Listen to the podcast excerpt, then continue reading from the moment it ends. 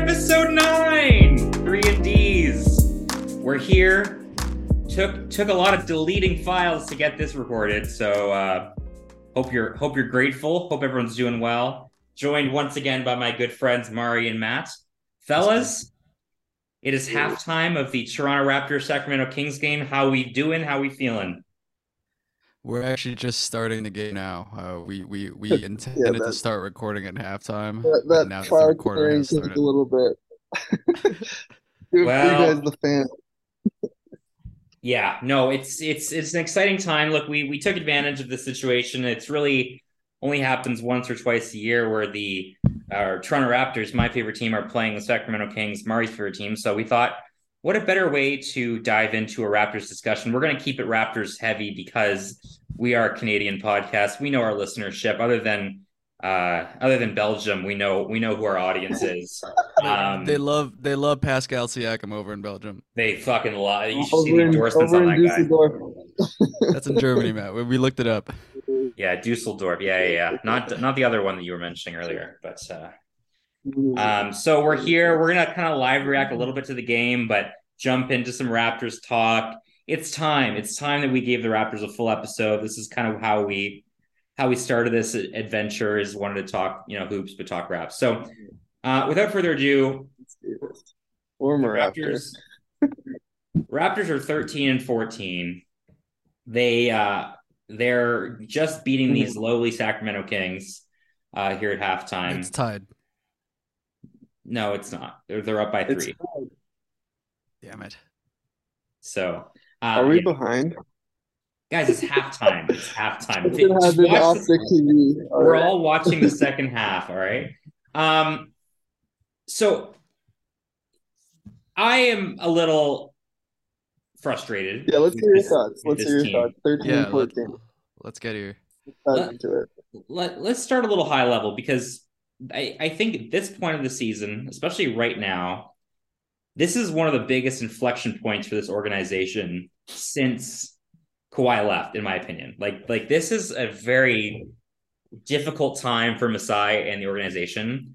Um, we were coming off two straight losses to the Orlando Magic, one of the lowest of lows in the NBA right now. They're actually quite exciting, to be honest. I enjoyed watching their guys, but you know they were six and twenty heading into those games, and they won both of them. So it's certainly a low point in in the year. There's a lot going on. Like there's a lot of things that we can say. There's been a lot of injuries. There's been not a lot of you know can, can you know a lot of the same guys on the court um, at once. But there there's some underlying issues here and uh, I don't know what they're to do. I think you know the trade deadline is you know a couple months away.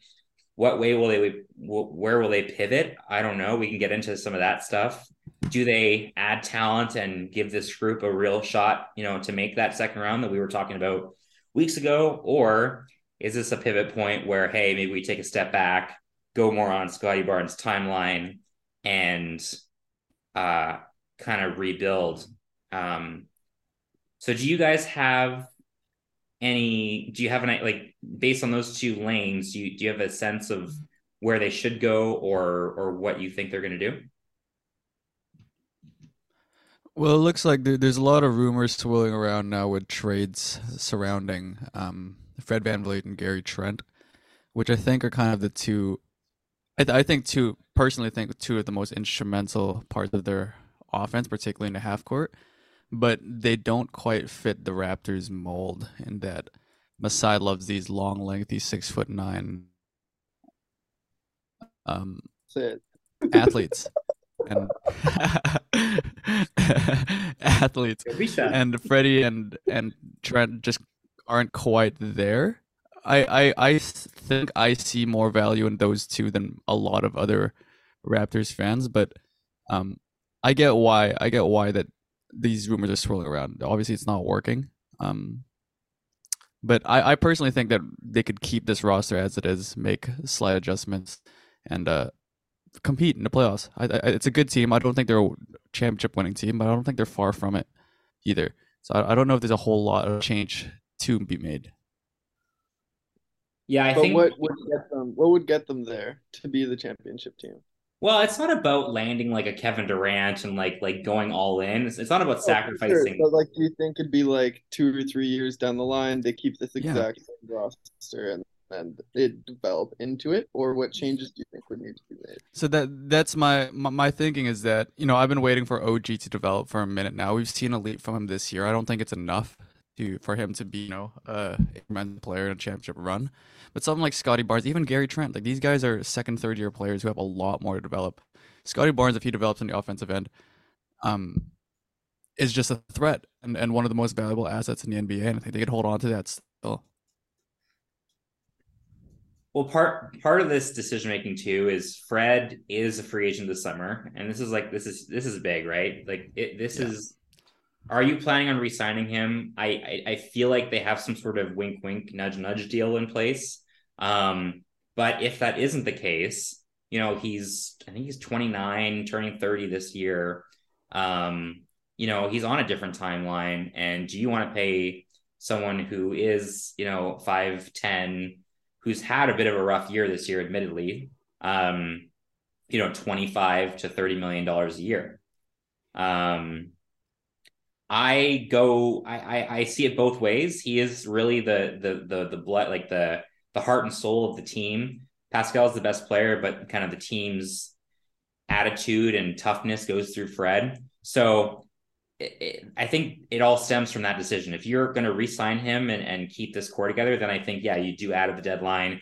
I think you can get a guy like Bogdanovich from Detroit for maybe your first round pick.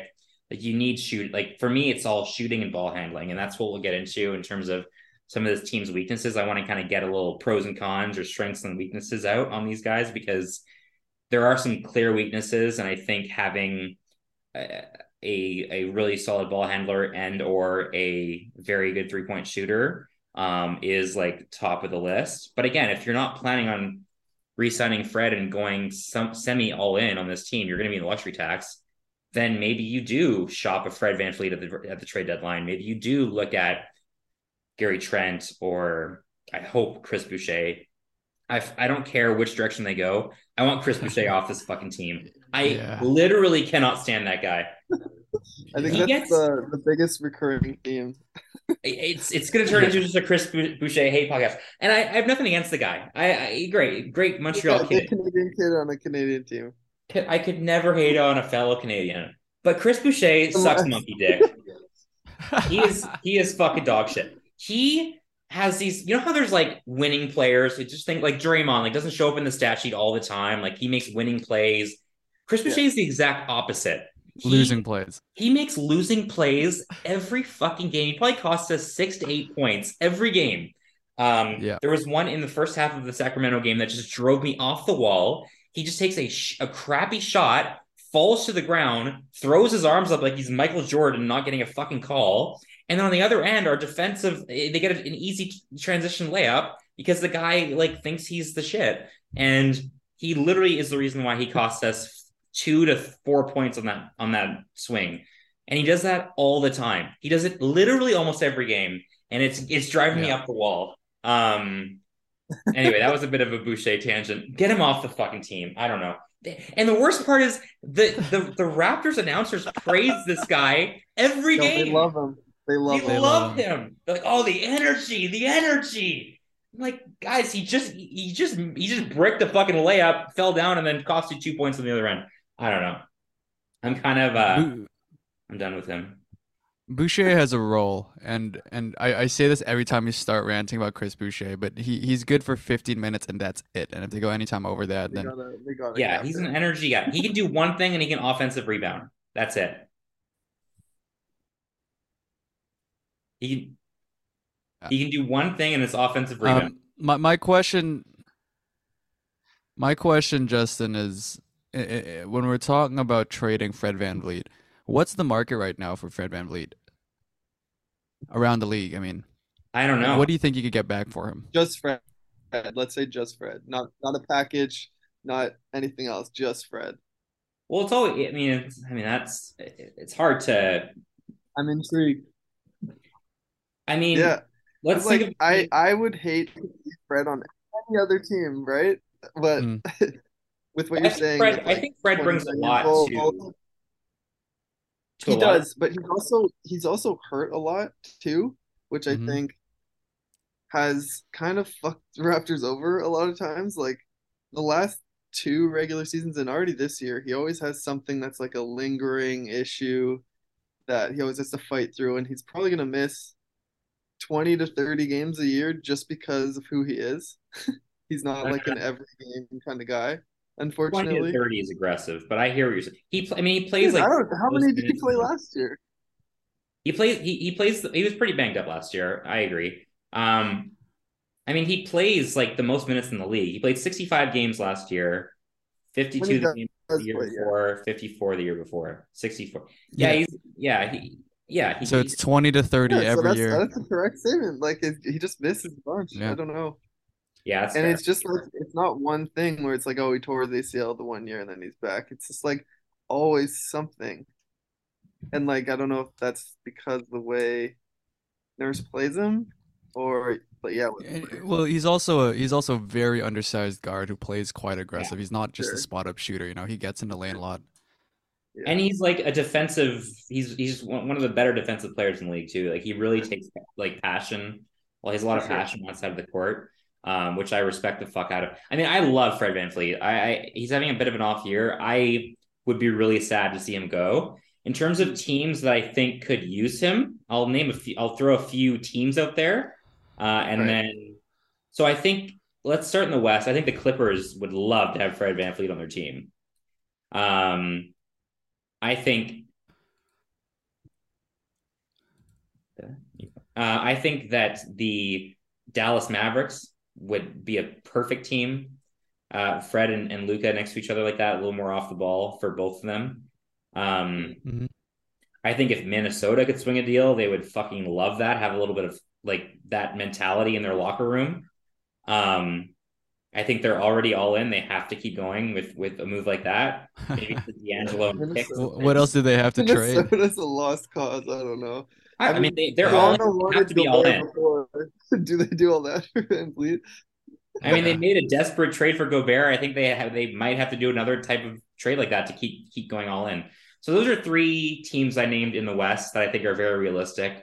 I could totally see if Brooklyn keeps playing well, so they're 17 and 12, they've been on a bit of a run, and they can somehow move Kyrie or they figure something else else out there. I can see that being a destination. The Knicks, I would never rule out for any any type of uh, transaction right now. They have so many picks, and I think they want to make a step forward. They are above 500. I could totally see that. And then I don't think you can ever rule out Miami. I think if Miami wants to keep competing, and they have, I mean, there was talk. We've we've made a trade with them recently. There was talks with other other things moving on there. So those are like six or seven teams I could see being VanVleet destinations if uh, if that's the way the Raptors wanted to go. Um, but again, that's just like that is the big inflection point. You're in this road of mediocrity right now. I think there is a path to a really good team, a really good um, team here. I think they are a very good team. And again, going back to the you know the once in a lifetime championship run that we had a few years ago, you know, that team was one player away, right? They built up an incredible team and then they made the trade. They got the trade. They found an asset, a distressed asset, and using their organizational strength, which is probably their biggest strength, is like just the organization top to bottom. They were able to pull that trade off and they had their missing piece. So I think that is ultimately the route that they will go. They will re-sign VanVleet. They will keep them. They might add a, a piece at the deadline for you know somewhat low cost and then I think that they're going to mm-hmm. keep improving internally and try to find that one kind of big trade, like whether it's a Kevin Durant trade or something else. I think that's the route that uh, Masai wants to go. He really doesn't like losing, and I respect that about him. So that's just my take. It's been a rough couple weeks for the for the oh, it's also been a rough November and December, rough four to six weeks. But um, yeah, I think that's where they'll go. And if they do go that way, I think Bogdanovich would be a huge get like, from from Detroit. Detroit's clearly tanking now. Cade is out for the year. They want Wemby. They want Wemby, and uh, yeah, like... Bogdanovich is just too good to be to stick around much longer in Detroit.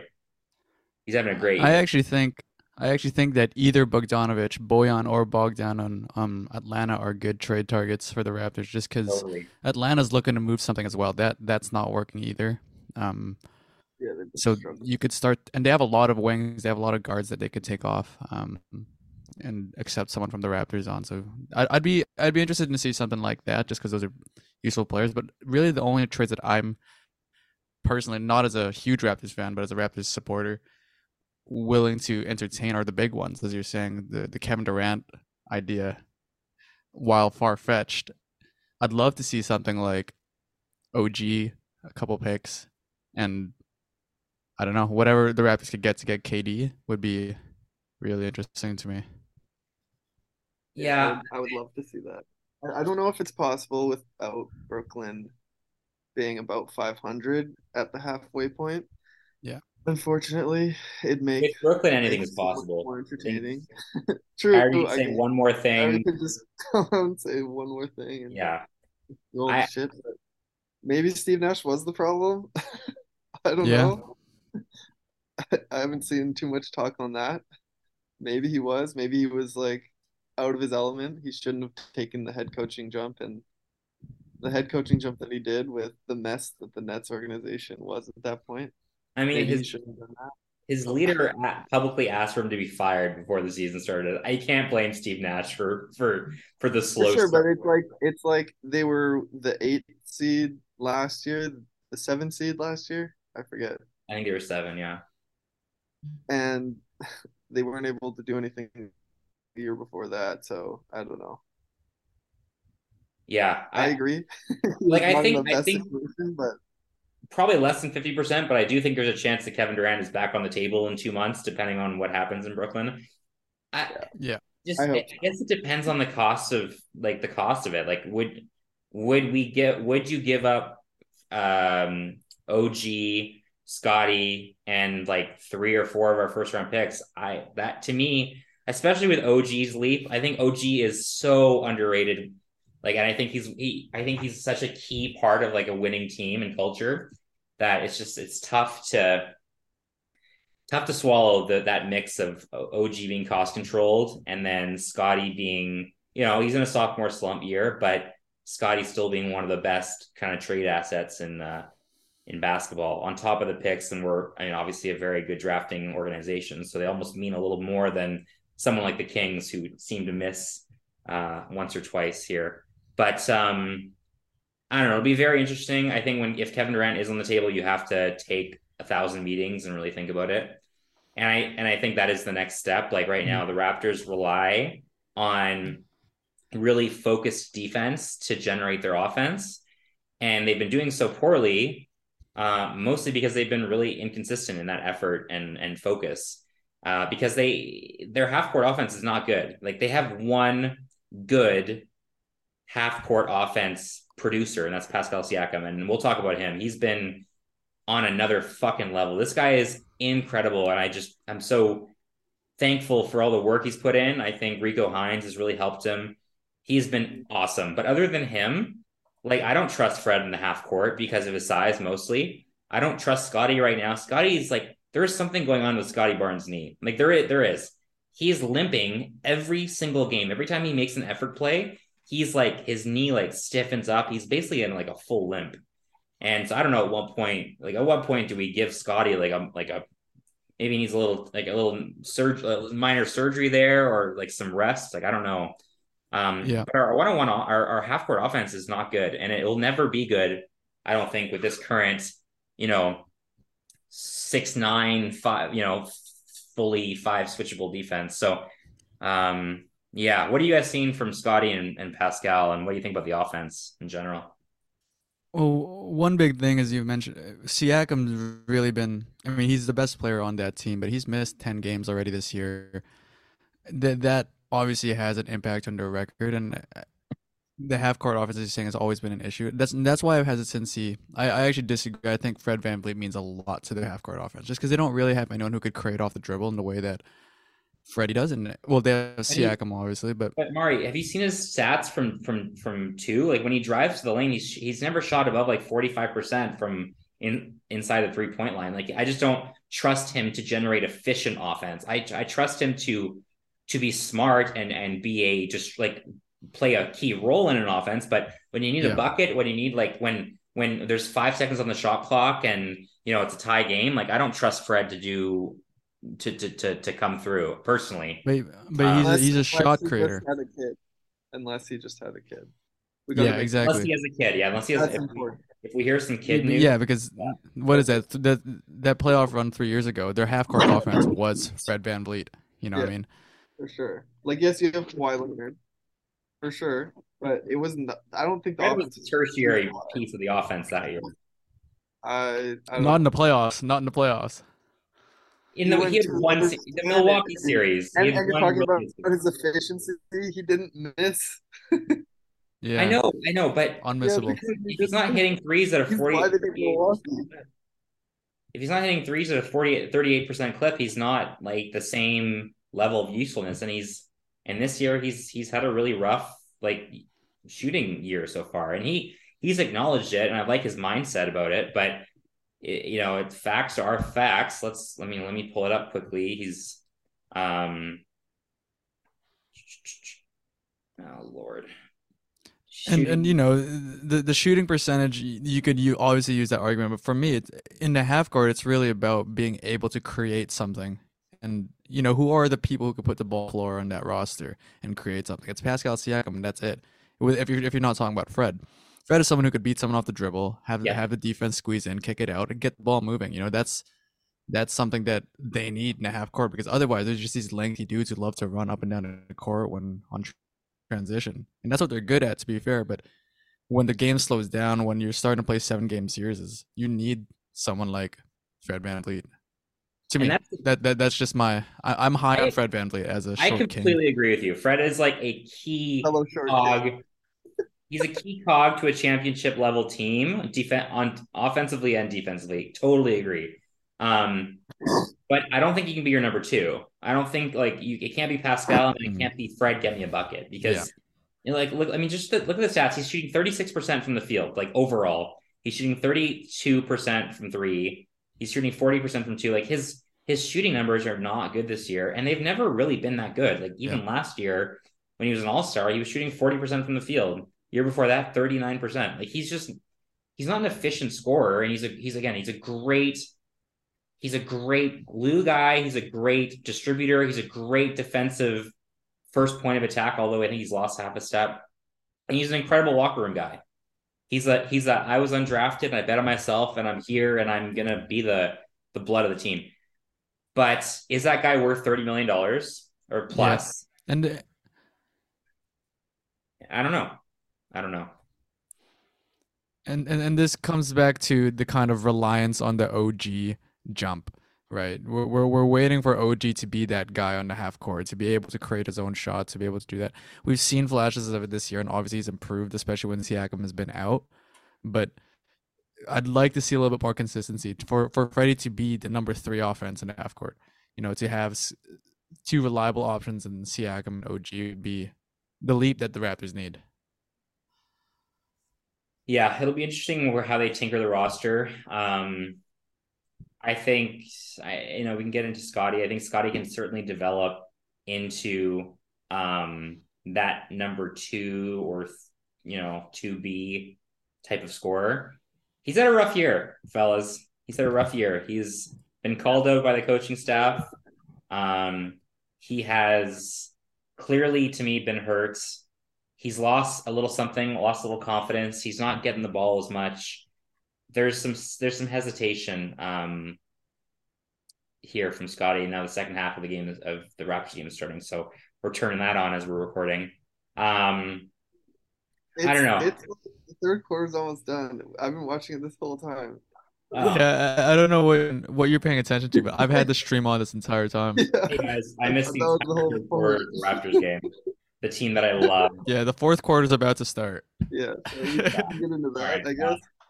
Another thing with Fred, I just want to touch though, is because he was undrafted and because he bet on himself, as much loyalty as he might have for Toronto, I think he's gonna get like he's gonna try and get as much money as he possibly can to set himself up, to set his family up going forward. Mm. So I don't know.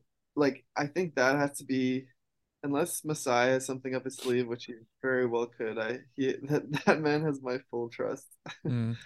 like I just don't know if it makes sense from like a longevity standpoint and to keep the group of guys they have together going forward to not trade him this year because yeah. they're not going to do anything this year. So yeah, I think they should definitely trade him.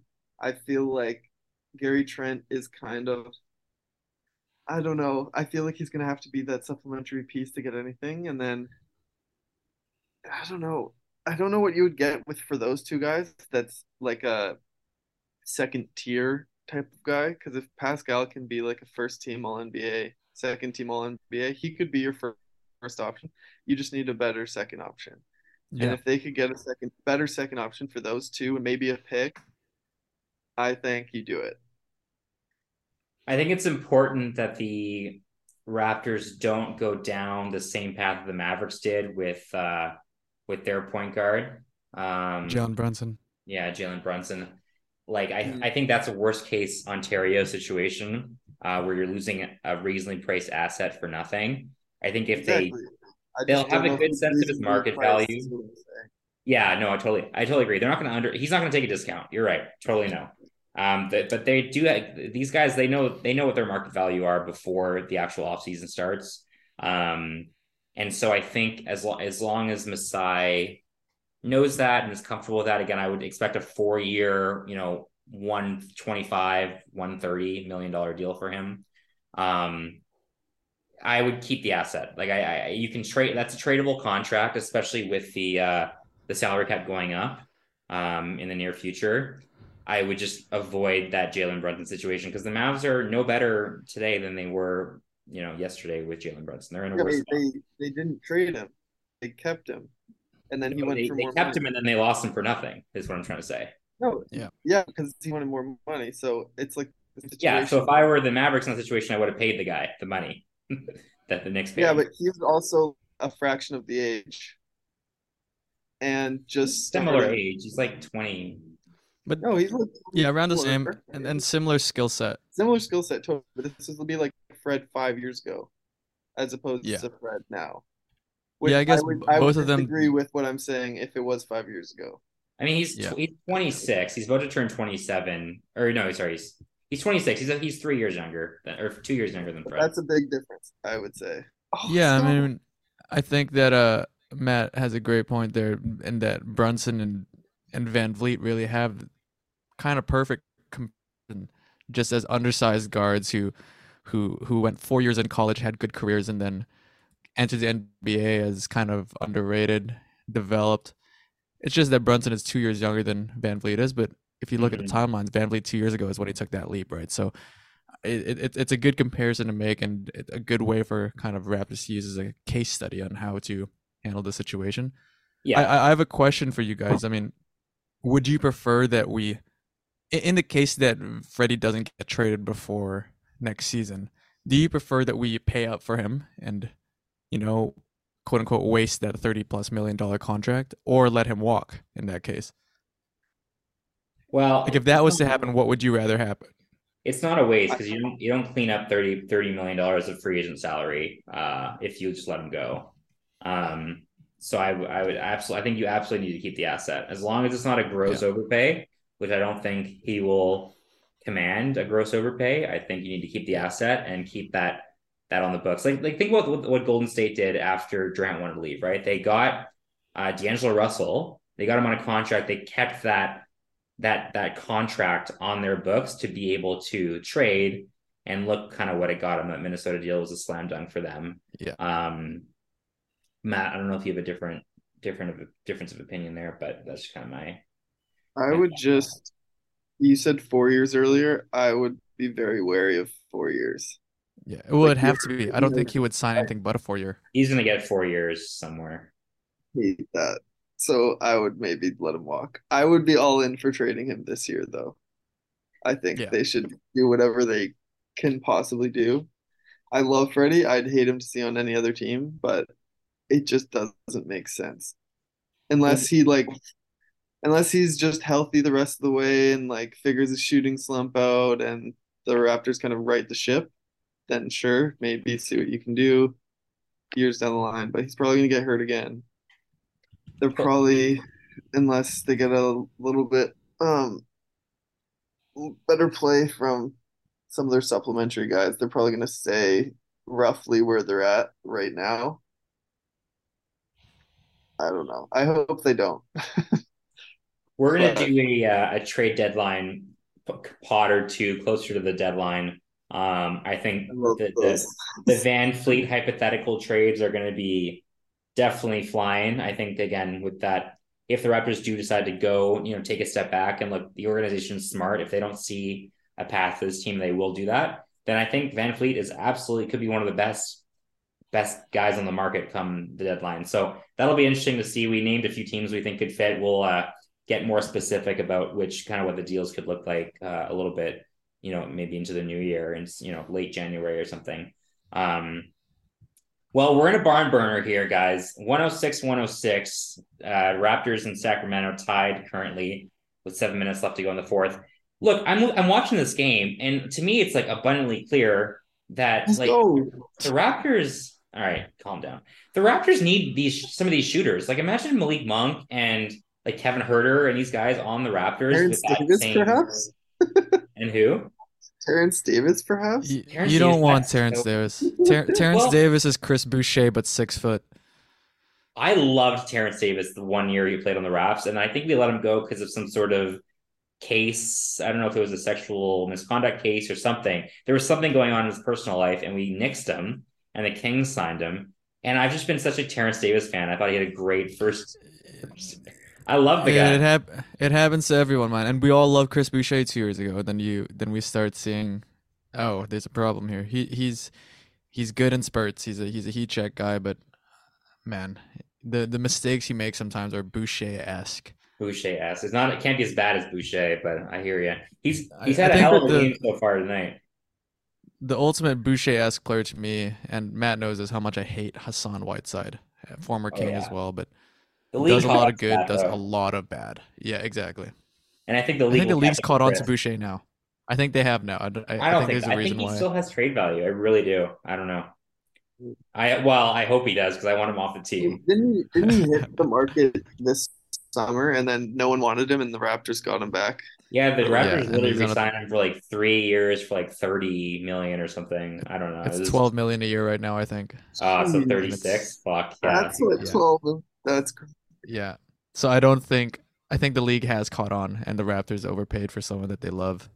I think at best he's a he's a throw in for a larger contract that comes back, right? Like he's part of a a package that. Yeah, he's a contract. I don't know. Maybe that was their thought process this whole time, but yeah. Also, I, Malik Monk is nice as hell.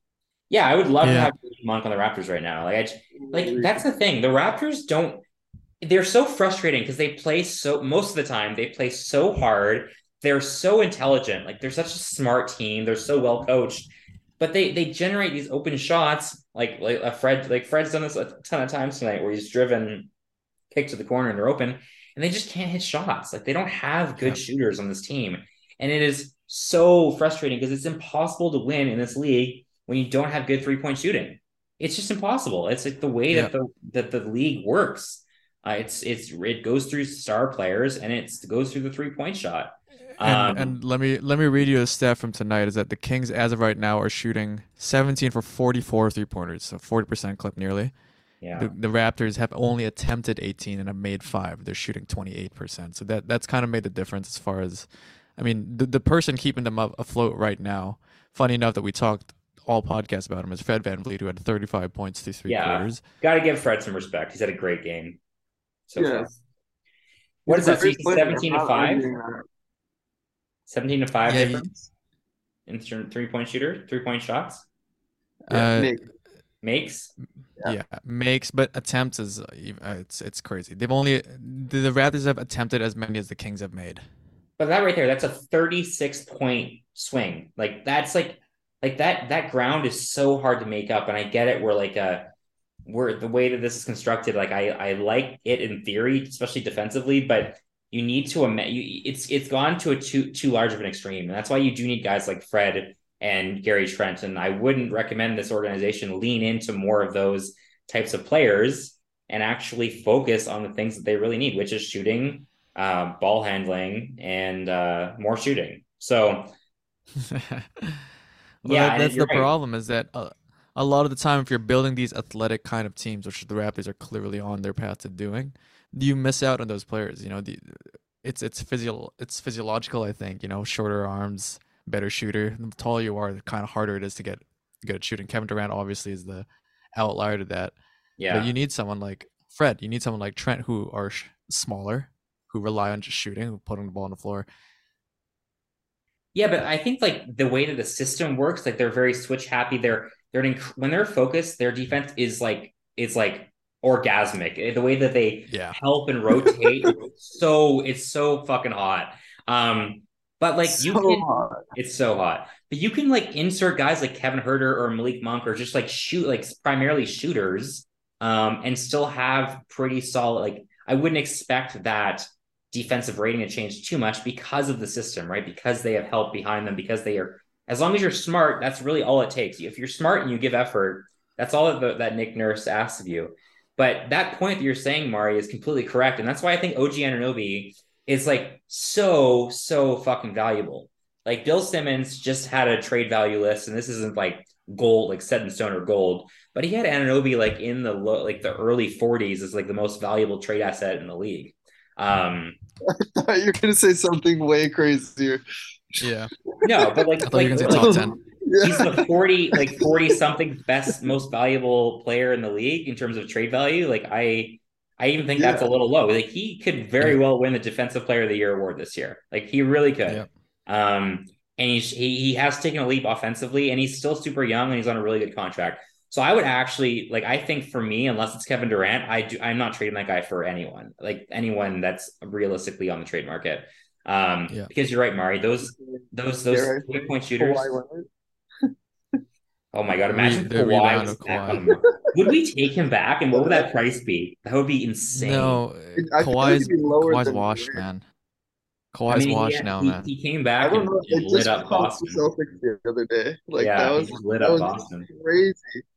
Like it was tied at half, and then Kawhi and PG kind of just caught fire, and then all of a sudden they're up twenty. Like yeah, and hey, his stock was even lower when he was on the Spurs before he joined the Raptors. Like this guy will never play X Y Z. Yeah, it's the Raptors magic, baby. I would do it. I would fuck depending on the price. I would do it. You trade OG for Kawhi. Oh, not OG. No, I would do Gary, Chris Boucher, and three firsts. give me, give, give him a little reset. The kid, the the Clippers. They would never. they would never do oh, that. An interesting thing talking about the uh, as Sabonis makes a great up and oh, under move to. Ah, fuck me. Um, but an, an interesting thing that happened in the first quarter here was kind of the antithesis of the Raptors' length um, lineup. Is that the, the, the Kings rolled out a lineup of Fox, Mitchell, Monk, um, TD, and Chimezie Metu, who are all kind of on the smaller side, good shooters, good offense, and it worked. And you know the, the, the Raptors had their lengthy ass lineup, and these these the Kings rolled out four guards and an undersized big, and it worked. So you know as as much as we're saying that the NBA is moving towards length, you, you it, it's still about shooting. It's still about being able to put the ball in the bucket. And you know the the three pointer is just the most valuable shot in the game. You have to focus your team around that. It's so much more valuable. It's insane. Mm-hmm. Um, yeah, yeah. Raptors down four with three and a half. I'm a little nervous. Um, yeah, like the Raptors also point of attack defense like has been really really poor recently. I don't know what is going on. Like they have really good individual defenders, but they seem to get blown by all the time. And and they haven't been focused on defense enough to have that good rotation help. But like Scottie, Fred, like all these points, like OG is the only guy that isn't getting blown by. OG is like just next level. He never gets blown by. But but everyone else, it, it really hamstrings the defense. And the last point, I, well, one of the last points I want to make on this team right now, in terms of the way it's made up, is there isn't a lot of like true center size on this team. Christian Koloko and Khem even Khem Birch is a little undersized, but Christian Koloko is the only true defensive paint presence that the Raptors have. And I know he's a rookie and I know he makes mistakes and he fouls a lot, but he does good things for this team. Like when he's on the court, yep. the Raptors play a little differently and their defense is definitely different um, than like a Thad Young or a Khem Birch or a small lineup with Pascal at the five. Like he adds a lot of value, and I, I I'm I'm confused why he doesn't play more for this team because he there's it's because Chris there. Boucher is getting his minutes. Get sure. fuck, get Chris Boucher off the ro- the fucking roster, bro. Get him and, off. And this has actually been a problem for the Raptors the past couple of years. You know, everyone talks about their championship run being the Kawhi Leonard year, but really it was it was having Serge Ibaka and Marc Gasol back then. Now, since since both Gasol and Ibaka left, it's been Boucher has been their center. It's been Siakam has been their center. Those guys aren't real paint protectors in the way that Ibaka and Gasol are. So they Koloko, yeah. in the offseason, you know, Raptors fans were nutting themselves over the Koloko pick because it, it, they they've needed that forever. As much I as we want to Khem Birch, Birch to work, as much as we want even didn't Oshae Brissett briefly play for the Raptors? You know, yeah. people like that. It just doesn't work. You need a true big. Yeah, I agree. I think, and I think Christian will grow into a really effective player. I think offensively, I don't think he'll be much more than a rim runner, but those are good. Like that's a good way to diversify your offense. We don't have any of those guys um, either. And I think he would be a really, really strong defensive presence. He's going to gain some muscle in the offseason. I, you already know what's going to happen. This guy's going to come back next year and be like 20 pounds heavier and like, and, and learn a lot from his rookie season. I, I'm really high on this guy. Um, and another thing we should mention about this team, again, a, a bit of a caveat with the disappointment is they have been pretty banged up, but they always seem to be banged up. Like it always feels like there's people out on this team. And I don't know if it's just luck. Like this last season was the same way, but they just never seem to be healthy. Like we, you know, Otto Porter has barely played for this team. That was our big signing. Precious Achiuwa has been out for weeks. He's going to be out for more, more like at least two or three more weeks. Uh, Fred's missed time. Pascal obviously missed time. That one was a freak accident. Scottie looks looks hurts even though he's playing through it. Gary's missed time. OG is now out. Like it's it is like that is the benefit of the doubt that I'm giving this team right now is that they haven't been full at all. Um, yeah. But at what point is it unluckiness versus it being a trend of some sort?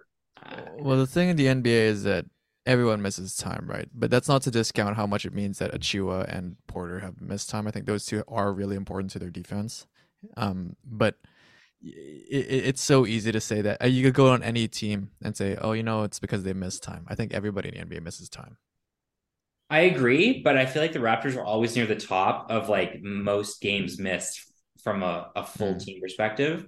And it does feel like we just I feel like most teams get a good sense of what their starting five is, all that like in terms of them playing together. Oh. And I think the Raptors' best players or like most of their rotation players, they just don't, they just haven't played together much this year. And so that's also me holding out hope for like a little bit more upside. I do think Precious, he has, you know, I I really liked what I saw from him at the end of last year. I really like, I thought he was going to take a big step this year, and I'm hoping for a second half, you know, step from him um, which could definitely help. Maybe that's our biggest, free, you know, trade deadline acquisition is just a healthy Precious.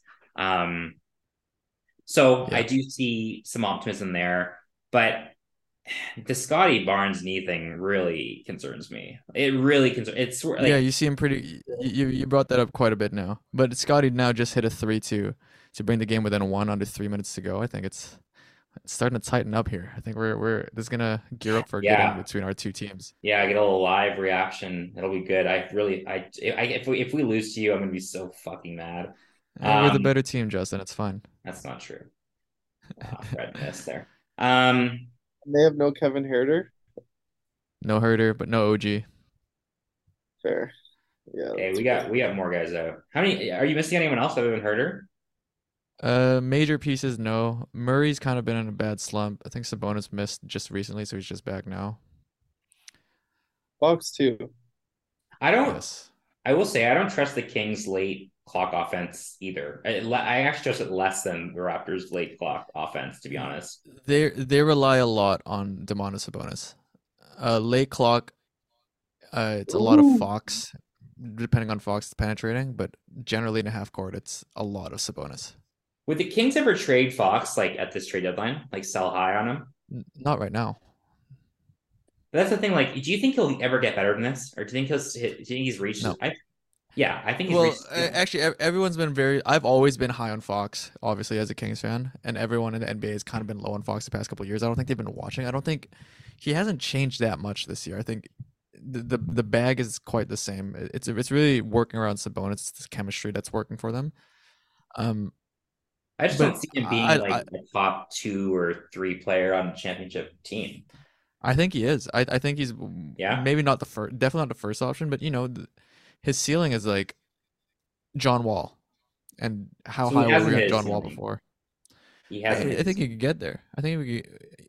I'm not saying that it's his absolute ceiling, but I don't think there's a whole lot more he could add to his game that gets there. Yeah, I don't know. I, player. If I was, if I was the Kings, I would look at seeing what his trade value is because I mean, they have a ton of guards. I know, I know they have a, they don't have a ton of point guards. They have a lot of guards on this team, and I just yeah. I don't know. I feel like he would definitely be a classic sell high. Um, I think I think you're a year too late on the trade Fox train because Ooh. they had to choose between Tyrese and Fox, as Fox now makes a tough layup to get the lead to five. They had to uh, choose between Tyrese and Fox, and they chose Fox. Right? I know, but like so we mentioned in the last episode, that was it was a tough or a couple episodes ago that was a really tough call because his stock was probably at its lowest or close to its lowest, you know, since he was, you know, a rookie or whatever. Um, it was really low. No, like, it would have been tough to sell him at that point. They they sold high on Tyrese, and you know it's it's it's. I wouldn't even call it a sell high. I think they just sold him. I mean, Tyrese Haliburton is a him. top three point guard in the NBA right now, and is outplaying top three. De'Aaron Fox. I, mean, with the year he's having, I, I think he's going to make All NBA third. He's unbelievable. He's really, really, really good. I even I didn't think that he'd be this good this quick, and I watched a lot of Tyrese like last 20, year. You know, 22, 21 even. It's insane. Yeah, it's it's unbelievable how efficient he is, how good of a shooter he is, how well he leads that team. He he's really good. So, yeah, I I think you you guys are gonna rue that trade a little bit here in the next five years. Um, I'm looking I'm looking forward now as we kind of this game is starting to wrap up. It's starting to look not so good for the Raptors, down five here with 90 seconds left. Um, I like we, we I know we keep hitting or I keep saying hitting this point home about inflection points and which direction you're going to go.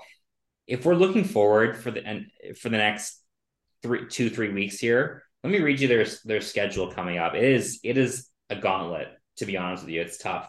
Um, as I keep one eye on the game. So the Kings tonight looking like probably a loss, to be honest. They're playing Brooklyn, who's been playing fantastic. There we go. Gary, okay, three point game. Um, they're playing Golden State. Or, sorry, they're playing Brooklyn is playing great. what? What'd you say? All right, Matt's Matt's quiet now. Um, fuck. They're playing, they're playing Brooklyn, Golden State, the 76ers, the Knicks, who've been playing fantastic, honestly, recently, the Cavs, the Clippers, the Grizzlies, the Suns at Indiana, Milwaukee, New York, uh, the Knicks again, and then the Trailblazers. That is, I just listed off 12 no days games, off. 12 games. There are zero gimmies in that uh, in that schedule. If they go four and eight, three and nine, like in that stretch, which I, based on the way they have been playing, I, oh, what a great Fred play that would have been. Um, yeah, Freddie. I mean, every, every oh my god, just listed is above five hundred. Exactly. Yeah, that could one. be the, that could be the inflection point. That could be what makes the decision for that organization, yeah. right? For sure. I, I agree. And like, say they get another injury, right? Like, that could for sure like, yeah, what if Scottie? What if Scottie's? Oh, that was. Oh, you see that play by Scottie? It's shit like that, man. It's like he's just not focused uh anymore. He's a baby. He's he's twenty. He's a baby. Freddie, yeah. Dude, Freddie can be so nice. That's why it's so frustrating. He's so good. Yeah, you're like making plays with thirty seconds left. A steal like that, and he's gonna go back the other way if he doesn't fuck up the pass. Then they're I mean, down one. Yeah. You just need to play him less. He can't be playing 39 minutes a game. Like it's just yeah. like he can't yeah. be in the 40s. Like he really can't. And that the... and that tough and and he just had a tough bucket on Sabonis too, and a really well guarded shot. He, he as a shot maker, man. Uh, as, in terms of bag, a lot of players have bag in this league. I think Freddie underrated bag. Man, the package, the layup package is crazy on him. Hmm. So the Raptors are about. Oh my God, Sabonis is a twenty and twenty right now. That's damn. That's Dude, Scottie, twenty five and ten. That's why. Yeah, no. On assists too. I, I love the guy. I fucking love the guy. No. So the, the fact that Sabonis has 20 and 20 just shows you the need for a guy like Christian Koloko. Like that would not yeah, happen exactly. if Christian Koloko was playing 25 to 30 minutes a game. Um, exactly. I'm sorry. Well, the Raps are probably about to lose. 30 seconds left, down five against this fucking Kings team. We're gonna be 13 and 15 in a pretty good East, or at least top heavy East. Um, I just I just listed 12 tough games. Let's say they go four and eight on those games that's you know 17 and 23 uh, at that point halfway through the season and that that's you're getting into mid-january at that point 17 and 23 you know what happens if they're there i think that's very realistic for this team right now um i wouldn't want to be in Masai's shoes right now that's all i'm saying um yeah yeah, it's, I mean, but you know, in Masai we trust. In Masai we trust. I, I, if there's one person in the world who could figure out what the best thing to do with this is, I think it's Masai Ujiri. So, and uh, what's his name? That Hawaiian dude. What's his name? Um, Bobby Webster. Webster. That Hawaiian dude. Yeah. Dwayne Johnson. Dwayne Johnson. Dwayne the Rock Johnson. Which one? Which one? Yeah, I don't know. I think this team is a lot more talented than their record and that they're playing right now, but I don't know, man. I don't know. And Gary, let's. I want to talk about Gary quickly before this game wraps up, before our recording wraps up. He's had a rough year. They're bringing him off the bench. Like he hasn't had that same defensive focus. He has a player option for next year, which I think he'll decline. I don't. I think it's like for seventeen ish million dollars. Let me just check that up. Look that up before um, getting it on the record. But you know, he's he's twenty three years old he's the type of guy where I I would honestly bet on him to to actually be a, you know show a lot of improvement moving forward. I would resign yeah. him to a deal around that range, like moving forward. To be honest with you, I think it's a great sort of quote unquote buy low. And if I was a team, I would absolutely be out there um, trying to acquire him this year if possible. Um, yeah, 16. Yeah, he's making 17.5 this year and he has a player option for 18.7. So I think he's gonna he's gonna probably turn that down. Um, I think he's just got a lot of tools that you can work with. Right, he's still young. He's 23. He's a really good shooter. Uh, he's got that. You guys keep saying it. I think he's got that dog in him. I really do. He's, no, Justin. He's got it in him. He's he's there. Um, oh, and and he's shown that he can be a really good defender. He's he's lacked something. I don't know if his role is going to be a very high end six man or a just a solid starter on a really good team. But I would definitely focus on if you're not going to trade him for value at the trade deadline, which I think they could do as well as a pivot. Um, I think you should resign uh, Gary Trent. But what have you guys seen from him um, this year? He's definitely been disappointing. Yeah, he... go ahead, Matt. Oh shit! No, you go. No, you. No, you. No, you. No, you look cuter. No, you're prettier. no, you. No, you're prettier. No, you. Say it back. Uh, no, you. There you go. No, uh, well, well, Trent's on a down shooting year, and I think is you know one of the most valuable trade assets in on the Raptors just because of his skill set and what he does and, and his age.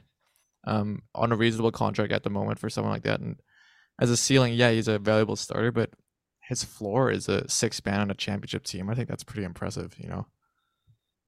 I think he could. I think I don't know. If, the thing is, I don't know if he wants to be that guy. I think he thinks that he can be so much more, which I think that's a great mindset to have, but eh, does it does it happen for the to the detriment of a team of the team? I don't know. I don't know the answer to that.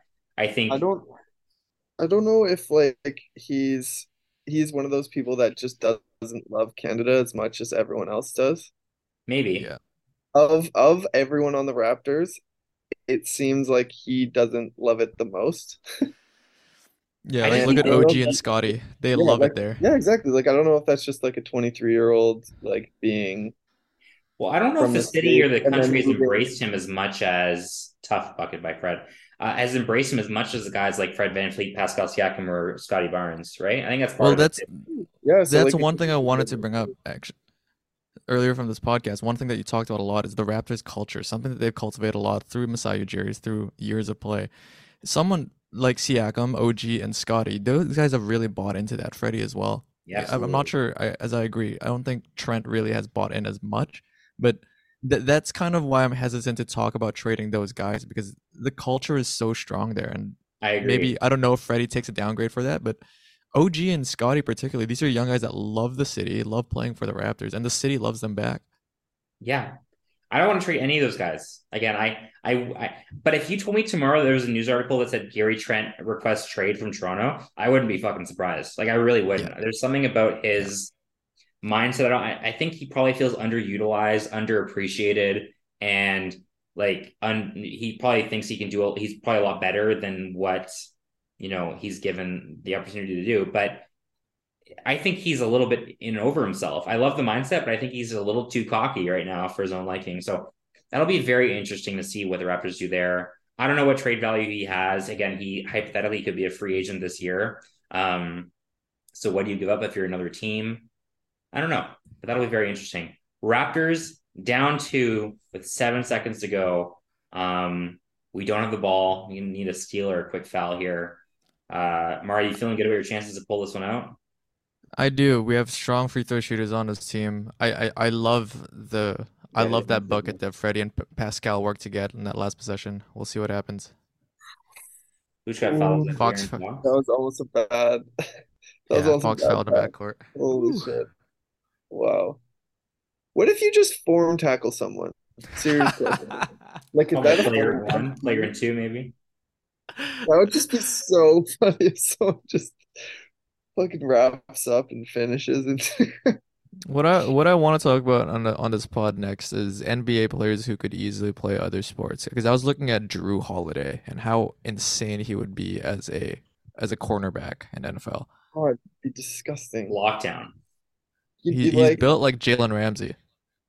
Dude, twice the size of Jalen Ramsey. Yeah. It's insane. Oh, Fox missed the first. Kate's a three yeah, point so game. Made the second. Left the door open. You're you're five open. seconds ahead, and it's hilarious because you can just read your reaction. Yeah. And, and I know it's gonna happen. I'm excited that we're I doing know. this live, and, and I'm sure the audience is absolutely adoring the content right now. Yeah, uh, six. I know. I know the podcast might not love the live react, but this is too good of a game to to shut yeah, away from. It, is, it has been a good game. Well. It was kind of a risk going into this, but I think it's worked out pretty well. Especially with Kings and Raptors fans in attendance. You know, we're all Raptors fans. If you want to see some live reactions. Yeah, we're all Kings fans in here, right, guys? Well, yeah, sort of. Yeah, ish. I don't even. Know. I don't even. Want I'd love to see uh, Fred kick out, come into corner, misses the three. It's got to go through. They're That's for sure missing this. Yeah. They're for sure. They're gonna get a yeah. good shot, but they're for sure gonna miss. It's, it's Leandro Barbosa. What's Leandro Barbosa doing the Kings bench? Dude, and Jay Triano. I saw that earlier. Like, you don't even know your own team, Mari. I didn't know Leandro Barbosa was on a, was on a Kings staff. That's crazy. When he went back to it's like, gonna be. I get watch it. Mm-hmm. It's gonna be a Pascal top of the key drive and kick to either Fred or Gary on a pick on a on a pick down or a pick pick play um to get Fred or, or Gary open. Watch oh, this. I, I I just got a um notification. An oh, no. report. Yeah. Oh god. So, I just I won't spoil the ending, but let's see what happens. Scottie with the ball, inbounding, gets to Fred, wide open for the three, misses. Siakam gets the rebound, puts it in for two. Kings win. Dude, Fred rushed that three, bro. He rushed it. I know. He wide had open. why he, he had, had three seconds, man. He, he basically pushed off the guy, didn't get called for an offensive foul, and then like faded did hit a fadeaway three to try and win the game to tie the game. He was wide. He could have really wide open. He, had, he, could have taken three seconds yeah, to, wow. to set his feet. God fucking damn it. All right. The Raptors lose 124, 123. Go Kings. dog shit defensive performance. Like God damn it. I hated this. this is a horrible idea. Fuck. Go Kings. Raptors fall to 13 and 15 here. Just lost to the Orlando Magic back to back before losing to the. Uh, how many years now since they've been in the playoffs, Murray? Open man. Uh, before I was. Are you watching the replay? Like Gary Trent doesn't even go for the rebound. He's I just turned it. I turned off casually walking from the corner as soon as Fred puts the shot up. Like it's just things like that that I think he just isn't as good a fit as every single other person on their team seems to be. I love looking at stuff like that. Uh, what what yeah. happens when somebody other than you takes the shot and makes it or misses it? What's your reaction? I think that means a lot too.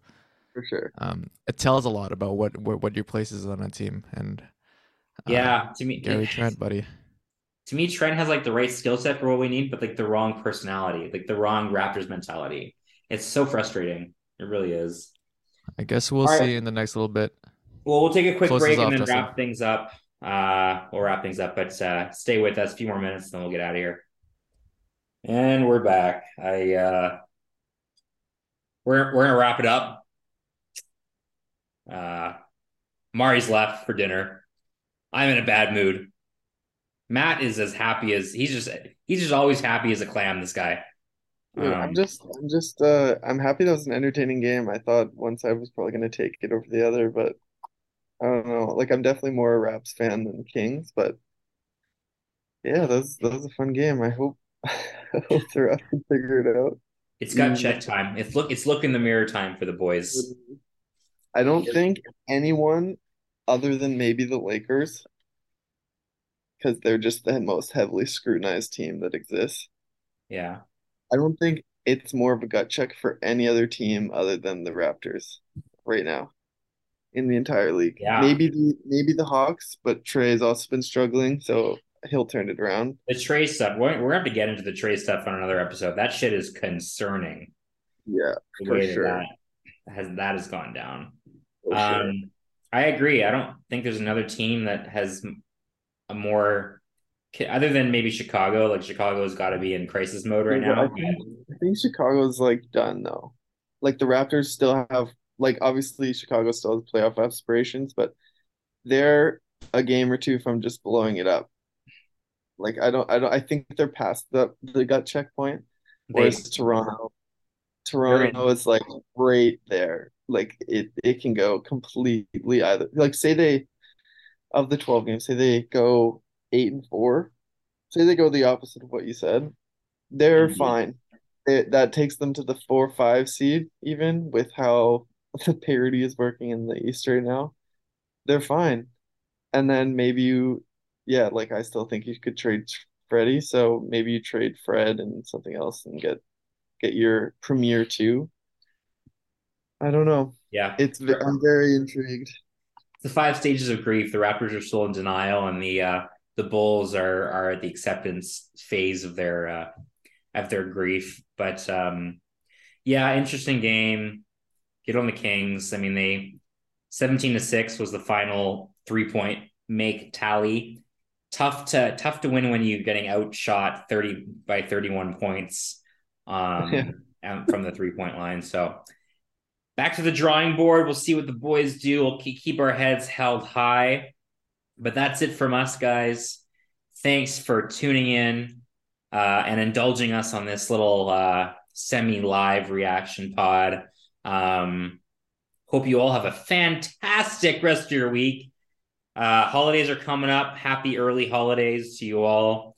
Um, I know Matt and Mari and myself will hopefully be together again uh, over the Christmas break. So excited to to do that. Maybe another IRL pod. We'll see. We'll see what the schedules look like. Um, but yeah. Thanks again. Episode nine of 3Ds in the books. Have a great week, guys, and we'll talk to you soon.